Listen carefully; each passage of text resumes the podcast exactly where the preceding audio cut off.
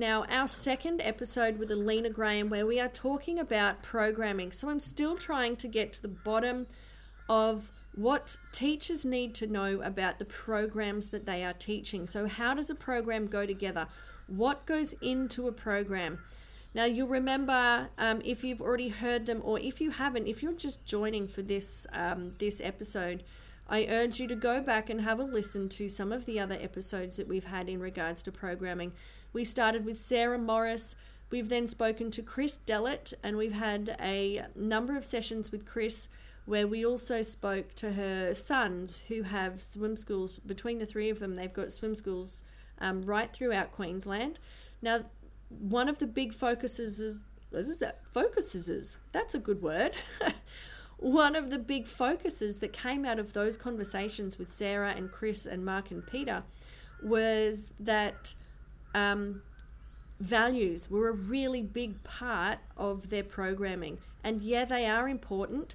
I know um, they spoke about how they've sort of developed their program over time um, and knowing more about the end product and really refining some skills.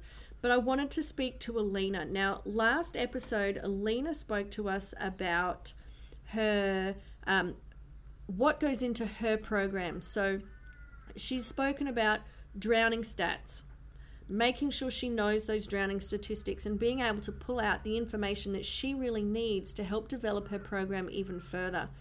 She spoke about principles of movement in water. Now, this is something that's very dear to me as well. I love this topic because I'm a big believer of without this, without the foundations of knowing how your body moves in water and how the water affects your body, it's really hard to draw connections into how to how to develop those those higher end skills. So we also spoke about, or Alina spoke about, um, developmental milestones. She spoke about cognitive, social, emotional. We did spend a good time talking about reflexes and also visual development, which was really interesting. She spoke about the sequencing of skills that we put together, and for most teachers and most people that write the programs, that's all they're thinking about. What sequence do I do this in? And I've certainly done that when I first sat down to write a program. And as I've grown and developed as a teacher and I started pulling in all of my skills, I've then realized that there's a lot more to programming than I, than I initially thought. Um, Alina has also spoken about her teaching methods.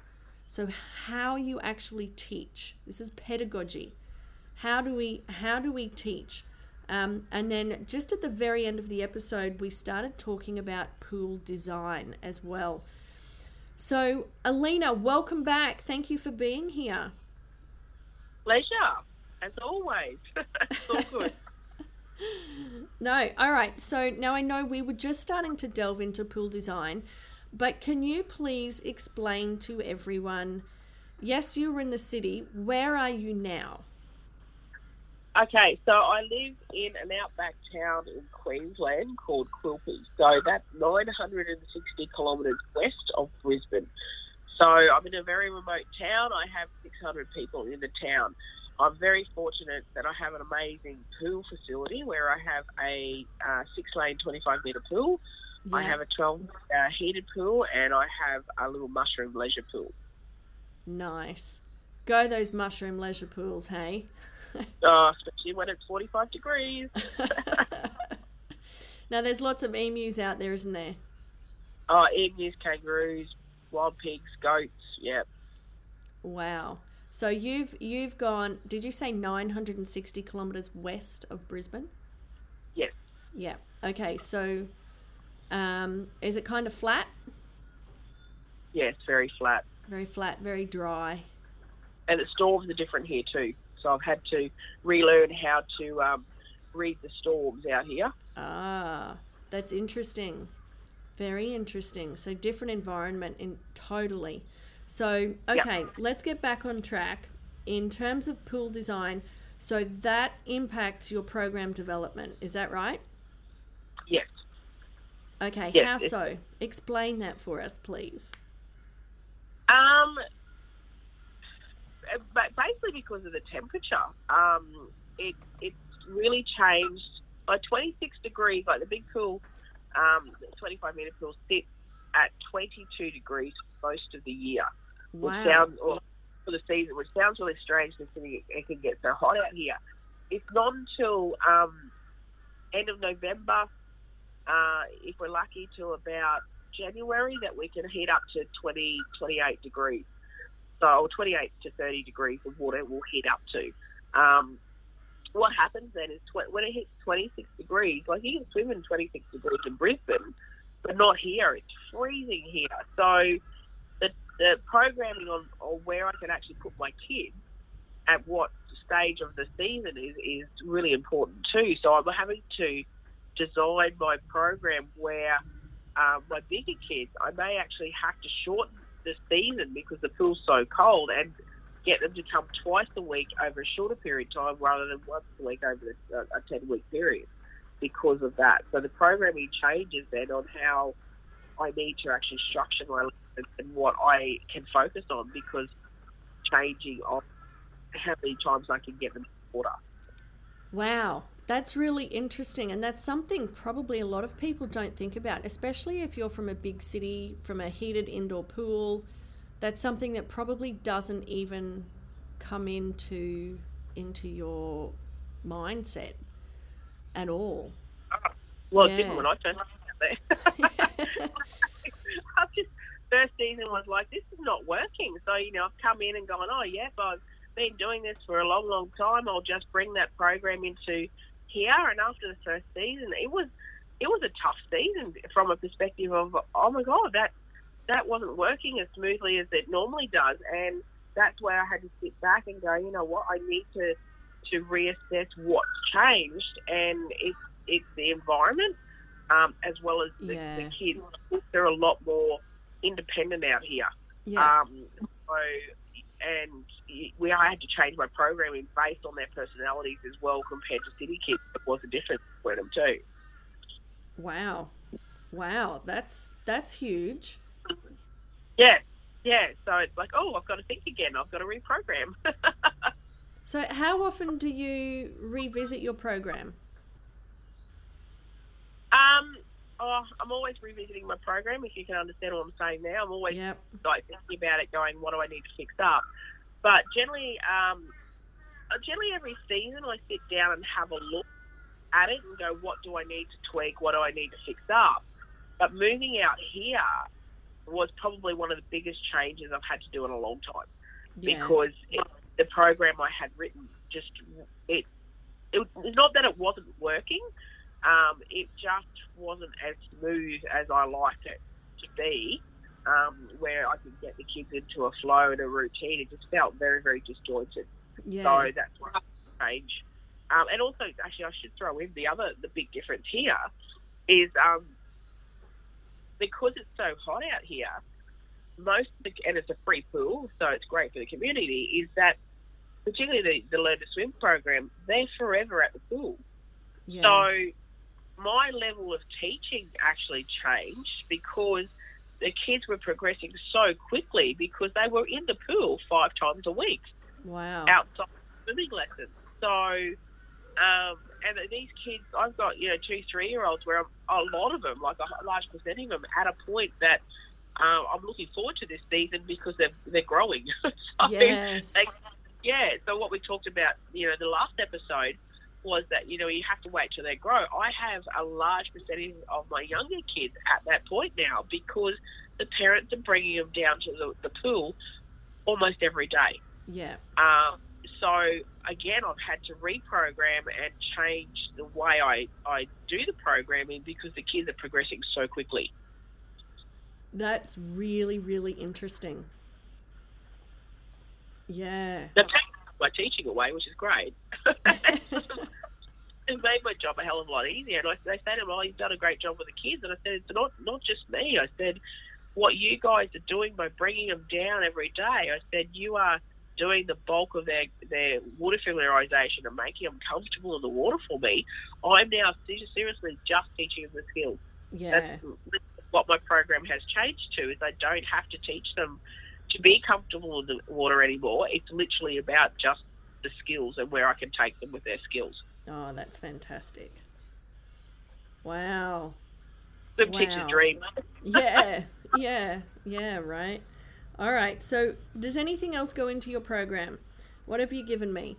We've had um, drowning statistics, principles of movement in water. That's two. Developmental stages. That's three. The sequencing of the skills. There's four. Your actual teaching methods. Five. Is behavior management one that's standalone from your teaching methods, or are they put in together? Put them together because if you do your Yeah. teaching methods right, you decrease your behaviour management issues. Yes. Yep, I agree. So that's five. Your pool design is six. Um, is your environment? Are we claiming that as as seven? Yep. All right. So Yep. what else? Or is that the lot? The last one I normally put in there is is you. You as the instructor. Yeah. Because what you come with in attitude, particularly, not necessarily skills, will, will determine the program and, and its success. Yeah. But that So- can be really hard to plan if you've got a big swim school. Absolutely. And I guess yeah. this is I guess this is where values sort of come in. And you want to be hiring people that can buy into your values. Hiring, employing. That was really bad. Sorry. I'm for hire. No, I'm not. I'm employable. Yeah, yeah, and that and that's it. It's like you know, I've over the years, and, and those that us have run swim schools for a long time with the whole staffing side of things, um, you learn to hire on attitude, not on skill, because we can teach skill. Um, so it's really important that people are, as you say, buying into what you value and what you do, and and ironically that actually comes through your, your programming. So, you know, I've found over the years that the more I've put into my programming and thinking about why I'm putting that in that level and doing it that way, is that I've attracted better staff yep. because the project programming comes from a deep uh, love and passion and awareness of why I'm doing this. And I'm doing it because of, you know, the drowning stats. I'm doing it because of, you know, every child uh, deserves to be safer and have fun in the water. So, uh, or every, not just child, but everyone. Yeah. And, and because programs come from that deeper level of, I guess, thought process and emotion and that sort of stuff, it comes through in the program. Yeah. Yeah. And then therefore you attract the staff that believe in that. That believe in your values. Yeah. And that and that's i guess similar to what um, sarah and chris and mark and peter are talking about when when they say their values are just so important Yeah, to their absolutely. programming. Yeah. yeah. So what what I do is, is is some often what we do is we start off with what are my values, and as a business, and that's the stuff, and that's what we try and obviously uh, emanate through everything we do in our business. But we actually have to stop and go, okay, do my programs actually reflect those values? yes do you know does my communication reflect those values um, does my own work ethic as a, a boss reflect those values so uh, does the environment reflect those values like if my value of the environment is is a happy fun place and that is reflected my numbers show that uh, that it's three times you know the amount uh, this is a free pool so my number in terms of use pools is three times the amount uh, of you know previous years so it's it's what is everything you're doing and what you have as your business? How is it all reflecting your values? mm.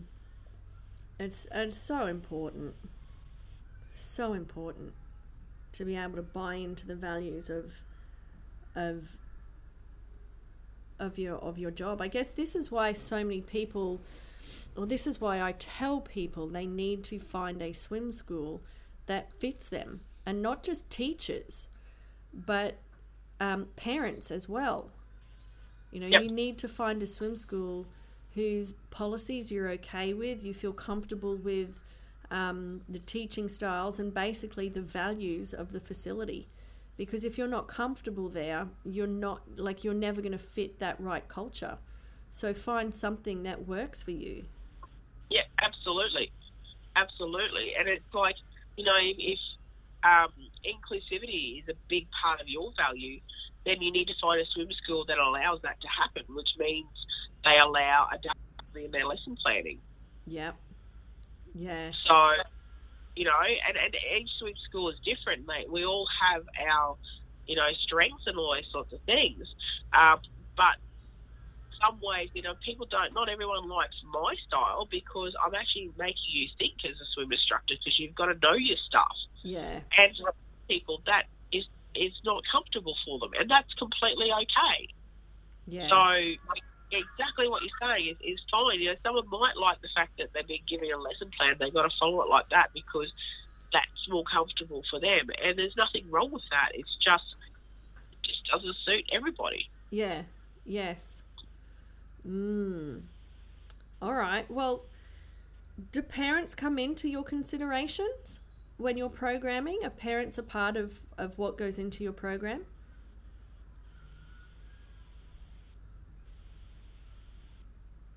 Good question. I'm pausing because I'm thinking about that one. there, there's something I haven't consciously thought about. Yeah. Um, yes, actually, out here, yes. I yes. Um, yeah, they do. I just haven't consciously thought about it. They do because, particularly out here, um, because we have a lot of in brackets single parents, because hubbies are truck drivers and all that sort of stuff. Yeah. Is um, my programming does uh, have to work around them because Yeah. I've got property stuff like that. So for me, yeah, it does. Um, I have to cater for their needs. Like a lot of them come in, particularly the younger ones. We've got a very big baby boom out here.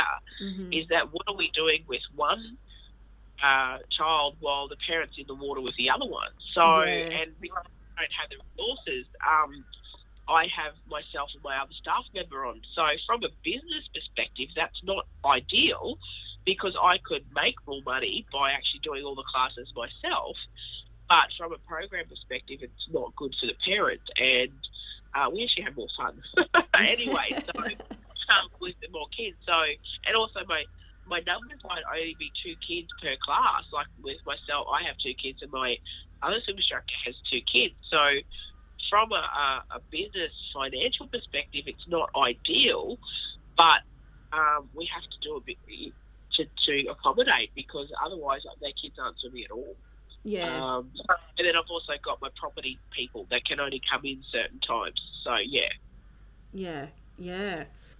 Yeah, parents is something that I've heard some people go, nope, don't take parents into consideration because you know what? They want their kids to learn to swim. I'm going to teach them that. So I don't I don't care about them. I haven't met too many of them. Um, but I guess parents is something that is a part of mm, how do I want to phrase this? Um, I guess if we can't take our parents into consideration, we're not going to have clients. Well, yeah, you have to. You can't Yeah. not. But again, I think it really depends again on your location and, and the type of swim school. Are you a big swim school? Are you a boutique?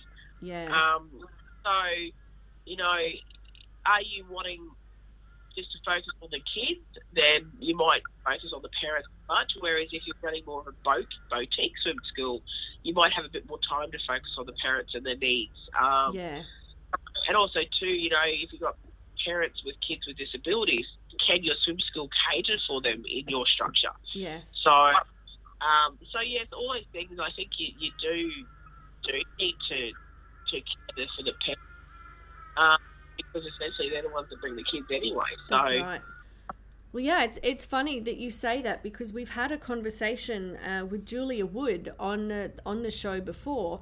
Um, Julia Wood from PARC, which is the Peninsula Aquatic Recreation Centre down in Victoria, and she's she's found that as soon as she put a I guess deck supervisor or someone on deck specifically there to meet the parents' needs, um, that parent satisfaction within the swim school was was I guess elevated.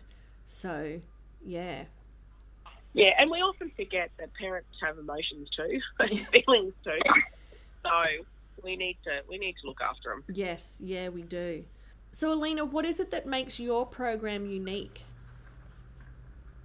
Probably everything that I just explained. Um, with the fact that I, I go into such detail and why I'm doing things. So every thing I put into my program is very deliberate. Yeah. Um, it has a very deliberate uh, learning sequence because everything builds upon each other. So if I'm doing one thing, it becomes a stepping stone for the next thing.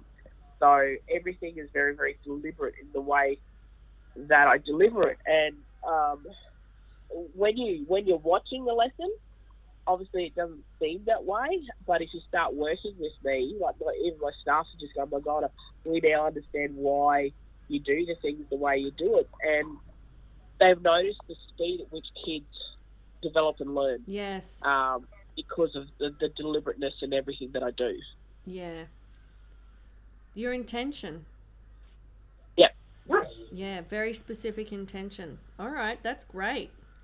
That's that's a good answer in in regards to why is your program unique. It's specific intention or deliberate. Yeah, awesome. And, and every every child is catered for individually. Yes. Excellent. So yeah, even though they're all in one class and they might be doing the same thing, um, every everyone is actually looked after individually. So they might all be kicking along doing the same thing, but the instruction that goes to each child is going to be specific to them on what they need to do, what they need to focus on.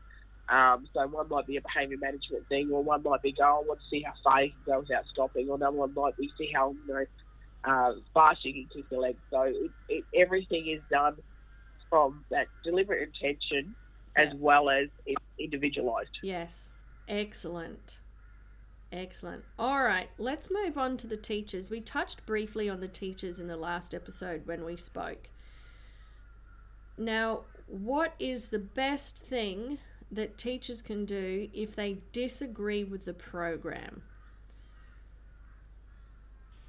Talk to their management or whoever wrote the program first. Um, the reason why I say that, and it's probably you know one of the most common responses you get, is because um, they may need to understand why that's put in there. So they may have learnt somewhere else. They may have come from a different program. Um, they may have learnt something from the course that they did. So there, for them, there's a gap. They're asking a question. There's a gap in their knowledge of why they're asking that question. So um, I love questions because it means we can get get on the same page. Now, the same page could be, okay, I need to teach you more as the swim school owner, and uh, uh, so you can understand why I've got that. Or they may be coming in with a completely new perception. You might go, oh, that's actually interesting, and it might actually help your program. Yes. So, what I say with, with swim teachers, if you're not understanding something in the program, ask. Yeah. Start ask. there. So, yeah. Yeah, and I guess the yeah. reason why I've really wanted to delve into this topic is because over the last four, five years, I've found there's an increase of teachers coming to me saying, Look, I just, I hate this program that I work in. I hate it. And I, as a teacher, went rogue when I was younger. Um, and as a swim school owner, I've always had teachers um, come away from the programming as well. And yeah, it, it can be hard from both sides of the fence. So that's that's the real reason that I wanted to to sort of delve into this. But um, I'm a big believer that teachers need to find a program that has values that they believe in, and that if you know if they're not the values that they normally live their life by, you can at least buy into them and understand them. Yeah, and if you if and you, if you have been given a program that you're not that you, you have to follow, you can still work within your boundaries and you can still get creative within your boundaries as well. Um, but you need to be clear whether you're allowed to do that or not. So Because as I said, you know, we know there's there's so many different ways that swim schools deliver their programs to uh, some that say, well, you have to say it this way. So there is no working around in any other way. Everything is written down how you have to do it. So your boundary of being able to work within that is exceptionally small. Um, so teachers then need to make a decision on whether that is the type of program and uh, they want to follow, or they may have to make a move to a different swim centre. Yeah. Um, there's a little bit more flexibility. It's about having that discussion. Say, look, happy to run this skill. Am I allowed to do this, or am I allowed to do that? Because I'm having kids that are having trouble. So it's about finding out what how what the size of your boundary actually is. Yes. And that's you're not gonna you're not gonna reach that without communication. Absolutely. So Absolutely. it all comes down to talking, talking, talking, having that open communication. Do you think that it's it's a good idea for swim school owners um, or the people in the that maybe maybe they haven't written the program but are the head of the swim school, so the swim school managers allow space and time um, across a term where teachers can bring up issues? Do you think it's Oh, their responsibility, Yeah. or do you think the responsibility lies directly with teachers? oh it's two way. Yeah, It's way. It, it's you know I look at it from a perspective of like your workplace health and safety. It's everybody's responsibility. Um, because ultimately, when you think about it, that's what we're looking at. We're looking at the safety of the children. yeah, um, it comes from a programming perspective. So it's everybody's responsibility to go, okay, well, if this is not working, then we need to stop and talk about it because if I'm not teaching a skill properly to a kid, have I just increased their risk of drowning? Well, the answer could be yes. So, it, yeah, to me, it's a safety thing. So we're all yeah. It's not it's not just programming now. This is maybe life changing safety issue. Well, yeah. If you really, if you want to drill down again into what we're doing as a swimming school, where i are we water safety first or swimming first? Mm. And guarantee, hand on heart, everyone will say, well, water safety first. So if we're water safety first, then um, we all need to be talking about the program that's running to say that whether it's working or not, Yeah, and is it allowing our kids to achieve the skills they need to achieve to ultimately be safer in the water. Mm. So lots to think about in terms of programming. And teachers out there, if you're uncomfortable with the programming, don't go and bitch about it to everyone else. Go and speak to your Oh. manager. Go and speak to the person that wrote the program. Yeah, and uh, and like first, I would say the first step would be is a little bit of self reflection. So if you're getting something that you don't agree with, or you're having trouble with, or whatever it is, is, is actually being very clear on what is it I don't understand. What what don't I understand about it? What am I having trouble with? It is it actually my skill set and my knowledge. Do I need to learn more? Yeah. or am I struggling because I'm not getting the outcome I want? So there's got to be a lot of self reflection that happens first. So then you can actually have a good discussion with your management. So it's actually not seen as you're complaining about the program. You go, oh, I'm having trouble, and this is what I've looked at. I've looked at this, this, this, this, and this. Help me out. Yeah. So go go to the managers and go to the people that wrote the program with that self-reflection already done. I've had to think about what I'm doing and I've changed a few little things here and here, but I'm still not getting the results that I need or that I want. My children learn by this, this, this, this, and this, and the lesson plan that I'm being given isn't catering to those particular things. How much space can we have? Can we work something out together so that I can help these children achieve the desired outcomes? Yeah, absolutely. Because on the flip side is that if you know my outcome of my program is some words written on a piece of paper. Yeah, So you guys have just heard how much goes into that programming. So if someone comes to me and goes win, win, win, win, win, I- you know, I may, which I don't, I may take offence because I've put all that thought process into that programming, Yeah. and you're not asking the right questions. Yeah. So, I think teachers have got to understand is that, uh, uh, you know, I would say majority of the swim schools don't just throw programs together. There's a lot of thought processes that go behind the development of that program. So step one is do the self-reflection, but step two, be open to hearing why it was designed that way. Yes. And I guess be open to accepting it as well. Absolutely. Yep. So, and if and if you can't accept it, then it's time to find a new place.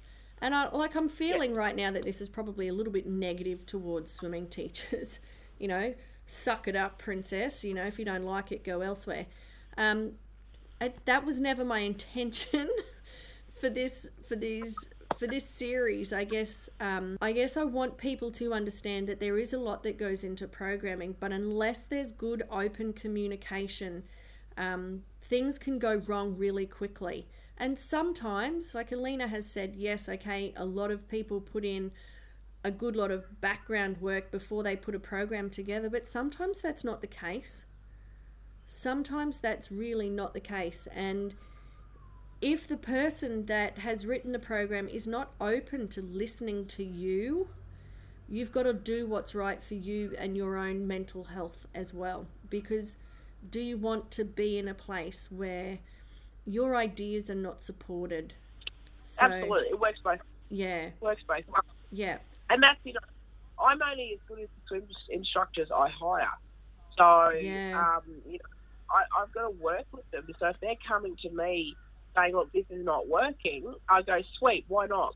What? Give me give me the information. How come it's not working? What are your suggestions?" And you know, my my girls, like half the time I have to come in now and go, "How do I do this?" Because the girls have set things up because this wasn't working yeah, my job my job as a boss is to provide the tools and resources to my staff so they can do a really good job. yeah, yeah. So, you know, and that's hard for a, a, a you know, even someone who's uh, a learn to swim coordinator or whatever. Sometimes we need to let go of controlling certain things and allow um, our staff to take ownership because guess what? That's their skill set. Yes. if it's not working for them, we need to allow them to be in control of that and and have a discussion about it. Go, well, it's not working, and yep, that person says it's not working. Well, let's change it, but have a good discussion around it because ultimately they're the ones that are doing the job. They haven't got the right tools, so therefore I need to be open to giving them the right tools. Mm, yes. Interesting. Alina, thank you so much for joining me today. Um, before we close out, is there anything else you'd like to add? just that um, when it comes to lesson programming, um, from everyone's perspective, is just understand there's a lot that goes in it, um, and that it is a two-way street between swim instructors and whoever's writing it. But you got to, yeah, you got to take it from all angles and just understand it's not just throw a few words down on a piece of paper. There's a lot more to it. Yeah. Yes, there certainly is. There certainly is. Interesting. Well, Alina, you have certainly opened my mind to a lot of things. Um, a, a lot of this stuff that you're talking about, I automatically put into our program, but it's probably not something that I had consciously, uh, I guess, specifically done the same way you were when you spoke about the parents. Um, so, thank you for taking us on, on a journey of, of what has gone into your program and how you put it together and and helping teachers realize that if they're not comfortable um, to ask for help it's okay. Yeah. Yep, absolutely. It's, it, you know, it's good to just share our knowledge um, across and how we all do it differently to get the same outcome because there is no like like teaching there is no one way to do it. Yes that's correct yeah. All right. Well alina thank you so much for being here. I truly appreciate your time. My absolute pleasure. All right, guys, so just a quick recap. We have spoken to Alina Graham about how she has developed her program and what she's put into it. Now, she's told us that she puts in, when she thinks about the drowning statistics, She thinks about the principles of movement in water, the developmental milestones of children, and then she thinks about the sequencing of skills. She also takes into consideration her teaching methods and what kind of methods she's going to use, her pool design, the environment, the instructor, which really comes down to attitudes and, and core values that they believe in, and also parental considerations.